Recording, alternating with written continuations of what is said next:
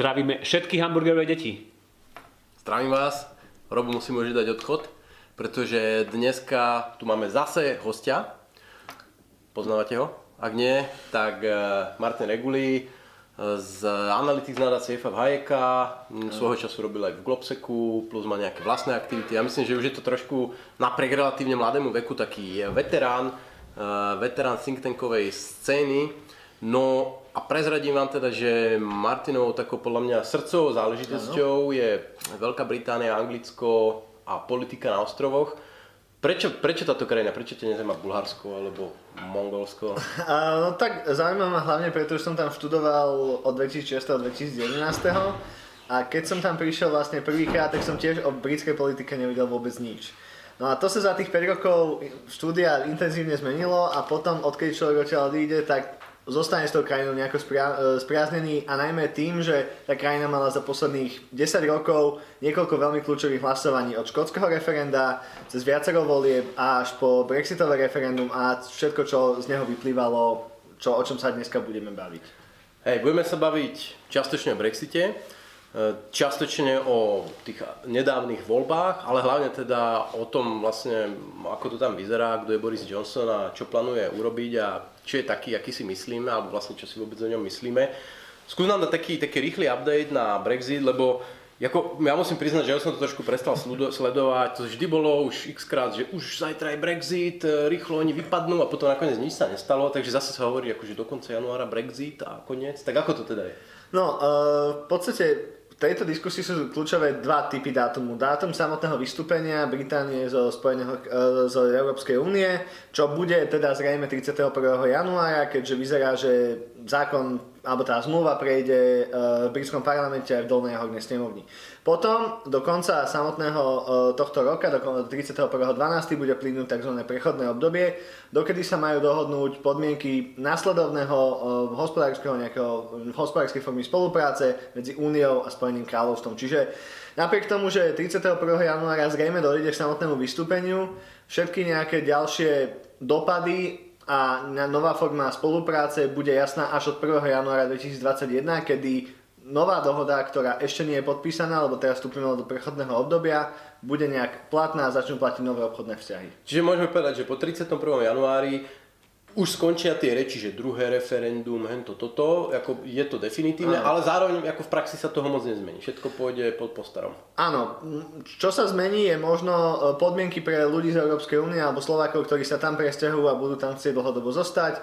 Myslím si, že termínom e, Brexitu vystúpenia tie podmienky budú nové a a zrejme sa budú postupne nabalovať nejaké podmienky pre pracovné povolenie a tak ďalej, ale z toho dlhodobejšieho hľadiska, keby tam chcel naozaj človek zostať na rok, dva tie všetky podstatné veci z hľadiska obchodu, samotného predslievania tovarov alebo nie, tie sa skončia, alebo tá, tá diskusia sa začne od 1. januára, respektíve to nové nastavenie sa začne od 1. januára a celý tento rok má byť diskusia o tom, aké toto nové nastavenie bude.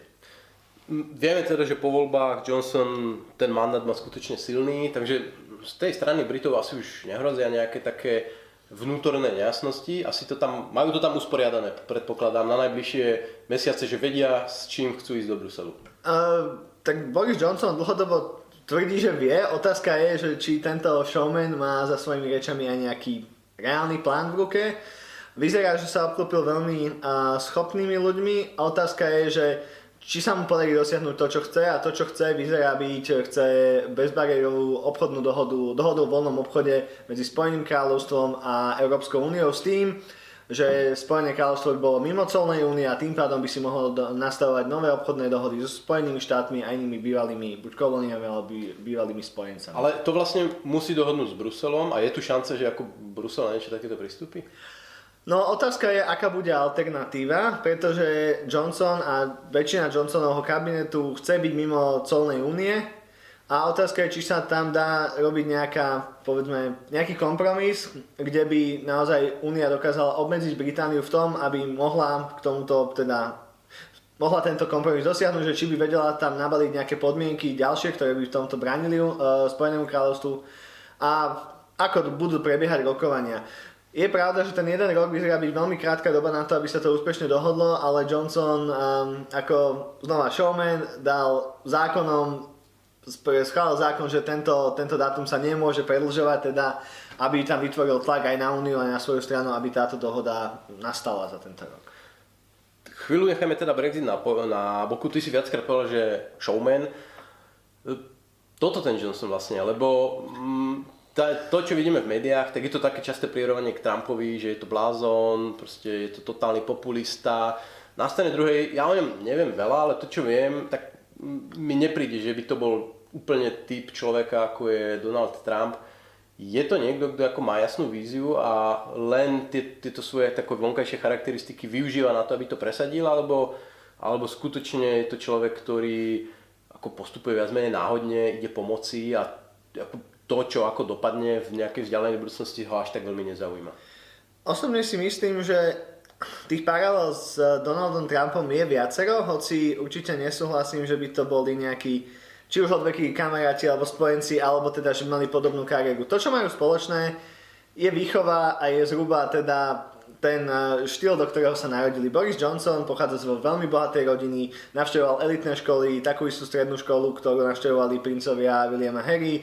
Išiel na Oxford, kde študoval s bývalým premiérom Davidom Cameronom a v podstate eh, bol veľmi dlhodobo takej tej liberálnej, bohatej triedy e, Spojeného kráľovstva. V tomto je paralela s, s Trumpom, ktorý je tiež z bohatej rodiny, vychovaný vo veľmi liberálnom duchu.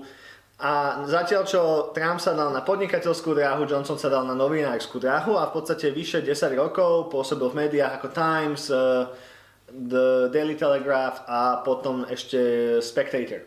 V týchto troch médiách pôsobil a potom od konca 90. rokov vstúpil vlastne do konzervatívnej strany a od 2001. je poslancom a od 2008. bol starostom Londýna až do roku 2015 alebo Čiže 16. to v politike to veterán, to je ako Áno. zásadný rozdiel oproti Trumpovi. Presne na toto som chcel poukázať, že nie je to človek, ktorý by prišiel ako veľká neznáma do politiky, napriek tomu uh, veľmi sa snažil uh, hrať to na takú populárnu notu, veľmi sa snažil byť vtipný, žoviálny typ človeka, ktorý uh, často aj blabotal, hovoril také, by som povedal, že veľmi ne, veľ, veľmi neohrábane a hovoril také až vtipné veci. A naučil sa za, sám zo seba si robiť srandu do tej miery, že to využíval ako, ako nejakú svoju pridanú hodnotu. Čiže v tomto smere myslím si, že to, čo spravil, je, že umožnil veľa ľuďom, aby ho podcenili. A práve podobne ako Trump, myslím si, že má za sebou veľmi schopnú skupinu ľudí, ktorí jeho stratégiu naplánovali napríklad v týchto voľbách veľmi presne a veľmi cieľene. A veľa sa hovorilo napríklad o človeku Dominic Cummings, ktorý bol šéf eh, brexitovej kampane týmu Vote Leave, ktorého si Johnson zobral ako hlavného poradcu, keď nastúpil ako premiér, alebo teda poradca vo volebnej kampani. Myslím si, že týmto ľuďom určite eh, sa nedá pripisovať, že by ich politika bola dielom náhody. Ich stratégia bola veľmi cieľená a to, čo dosiahol, bolo dielom určite konkrétneho nejakého, možno vypočítavého spôsobu, ako išiel po konkrétnych kreslách v parlamente, aby dosiahol takú výraznú väčšinu, akú dosiahol. Ale ako ty tu hovoríš, že e, cieľavedomo pracoval na tom, aby sa stal premiérom, to chápem, ale je niečo aj ďalej, alebo teraz je premiérom, E, alebo inak sa spýtam, že je to, je to populista, alebo je to skôr taký akože republikánsky neoliberál reganovského štýlu, alebo je to dobre maskovaný free marketer, ktorý ako chce ísť teda všetko tam otvoriť. Lebo pre mňa vysiela trošku také protichodné signály, že na jednej strane voľný obchod, poďme do toho bruselské regulácie, preč, d, d, d. Na druhej strane ako vyhadzuje zo seba všelijaké nápady na pomerne veľké infraštruktúrne investície, míňanie verejných zdrojov, čo zase je trošku v rozpore. Určite áno, v tomto smere súhlasím. Je to človek, ktorému sa rozhodne nedá pripisovať ideologické pravi, tvrdé pravičiarstvo, kde by povedal, že je za škrtanie, za znižovanie daní, aj za cenu škrtania verejných výdavkov. Ako starosta Londýna predvedol niekoľko megalomanských projektov, z ktorých veľa stroskotalo. Mal plány na vybudovanie pešieho mostu so záhradami v centre Londýna, mal plány na vybudovanie letiska na rieke, Čiže naozaj veľa takých vecí, ktoré keď si človek povie, zistí, že je to človek, ktorý rád sa prezentuje nejakými veľkými víziami, veľkými, veľkými cieľmi. Na strane druhej, a to bolo cítiť aj v tejto kampani, uh, napriek tomu, že je to tvrdý Brexiter, určite nie z tej istej kasty ako ostatná skupina tvrdých Brexiterov, ktorí sa zrupujú, uh, zlučujú napríklad v European Research Group. Tam sú viaceré veľmi také citlivé mená ako Jacob Rees-Mogg a ďalší, čo sú ideologickí pravi, pravicoví politici. Veľmi tvrdo škrtať rozpočet a tak. Johnson medzi nich nepatrí a Johnson naozaj získal veľkú časť svojich voličov tým, že, pre, uh, že sluboval veľké, veľké infraštruktúrne projekty na severe krajiny, Uh, sluboval uh, rýchly, širokopásmový internet pre všetkých obyvateľov krajiny, že naozaj znova sa prezentoval veľkými víziami, ktoré určite nebudú lacné. To si povedzme hneď zaraz, že tieto voľby boli dosť o tom, kto slúbi viac a bude pritom dôveryhodnejší v tom, že to vie naplniť. A v tomto smere Johnson vyhral a treba ešte povedať, že veľkú časť jeho víťazstva a tej väčšiny na 80 kreslov, čo má v parlamente, tvoria bývalí voliči lejbristov, ktorí prvýkrát často v histórii svojich jednotlivých volebných obvodov volili konzervatívneho poslanca. Tam sa skrýva nielen obrovské riziko, že Johnson o túto väčšinu môže ľahko v budúcich voľbách, tam sa skrýva aj nápoveda e, to, toho, alebo na odpoveď na tú otázku, akú politiku musí presadzovať, aby politicky prežil. Musí si kúpiť v istom smere podporu tých voličov na severe, ktorí určite nie sú klasickí free market libertariáni, na strane druhej asi verí tomu, že tá free market politika, čo sa týka možno znižovania cieľ voľných obchodných vzťahov funguje. Čiže bude musieť spojiť tak trochu nespojiteľné, ale tam je naozaj otázka, či sa mu to podarí. Takže ty osobne, čo si myslíš, že teda na konci tohto roka je šanca, že budú mať tú dohodu, alebo sa budú musieť pripraviť možno na ten scenár e, VTO, pravidlá a jednoducho tvrdé vypadnutie zo súčasného ekonomického systému, e, ktorý majú spojený s Európskou úniou? Tak, odpoviem ti takto. Keď Johnson nastupoval ako premiér 100 dní pred uh, potenciálnym tvrdým Brexitom ku koncu oktobra, uh, nikto mu nedával šancu, že dohodne novú formu dohody s Európskou úniou, že sa dokáže zbaviť tzv. írskej poistky. Veľa týchto ľudí, ako veľa týmto ľuďom dokázal, že sa milia a že dokázal niečo, čomu ani podľa mňa väčšina jeho podporovateľov neverila. Dokázal príznamovou dohodou, ktorú takmer stihol v termíne prijať v parlamente. To, prečo mu to nevyšlo a prečo museli ísť do volieb, to už je úplne iný príbeh. Samozrejme, súčasná situácia... Ale to je to, čo sa teraz už prijalo, hej? Áno, to je to, čo sa teraz už prijalo. Druhá otázka je samozrejme tú, ktorú si nastolil ty. Či môžeme takýto úspech očakávať aj v tomto období tohto roka uh, z hľadiska nových obchodných vzťahov. Myslím si, že tá dohoda bude musieť byť podstatne komplexnejšia, tej roboty bude podstatne viacej. Uh, ale osobne si myslím, že spraví Johnson všetko preto, aby to mohol prezentovať ako svoj úspech ku koncu roka, aby sú sa to, tému už budúci rok nemuseli zaoberať.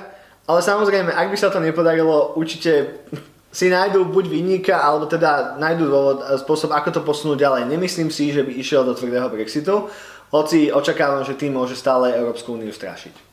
Alebo na jeho. Či toto nie je niečo, čo by nejak veľmi rezonovalo na ostrovoch, že Pane Bože, my skončíme s e, tými clami a teraz tu všetci zomreme od hladu a tie príbehy, kamiony budú stať na hraniciach, lieky nebudú...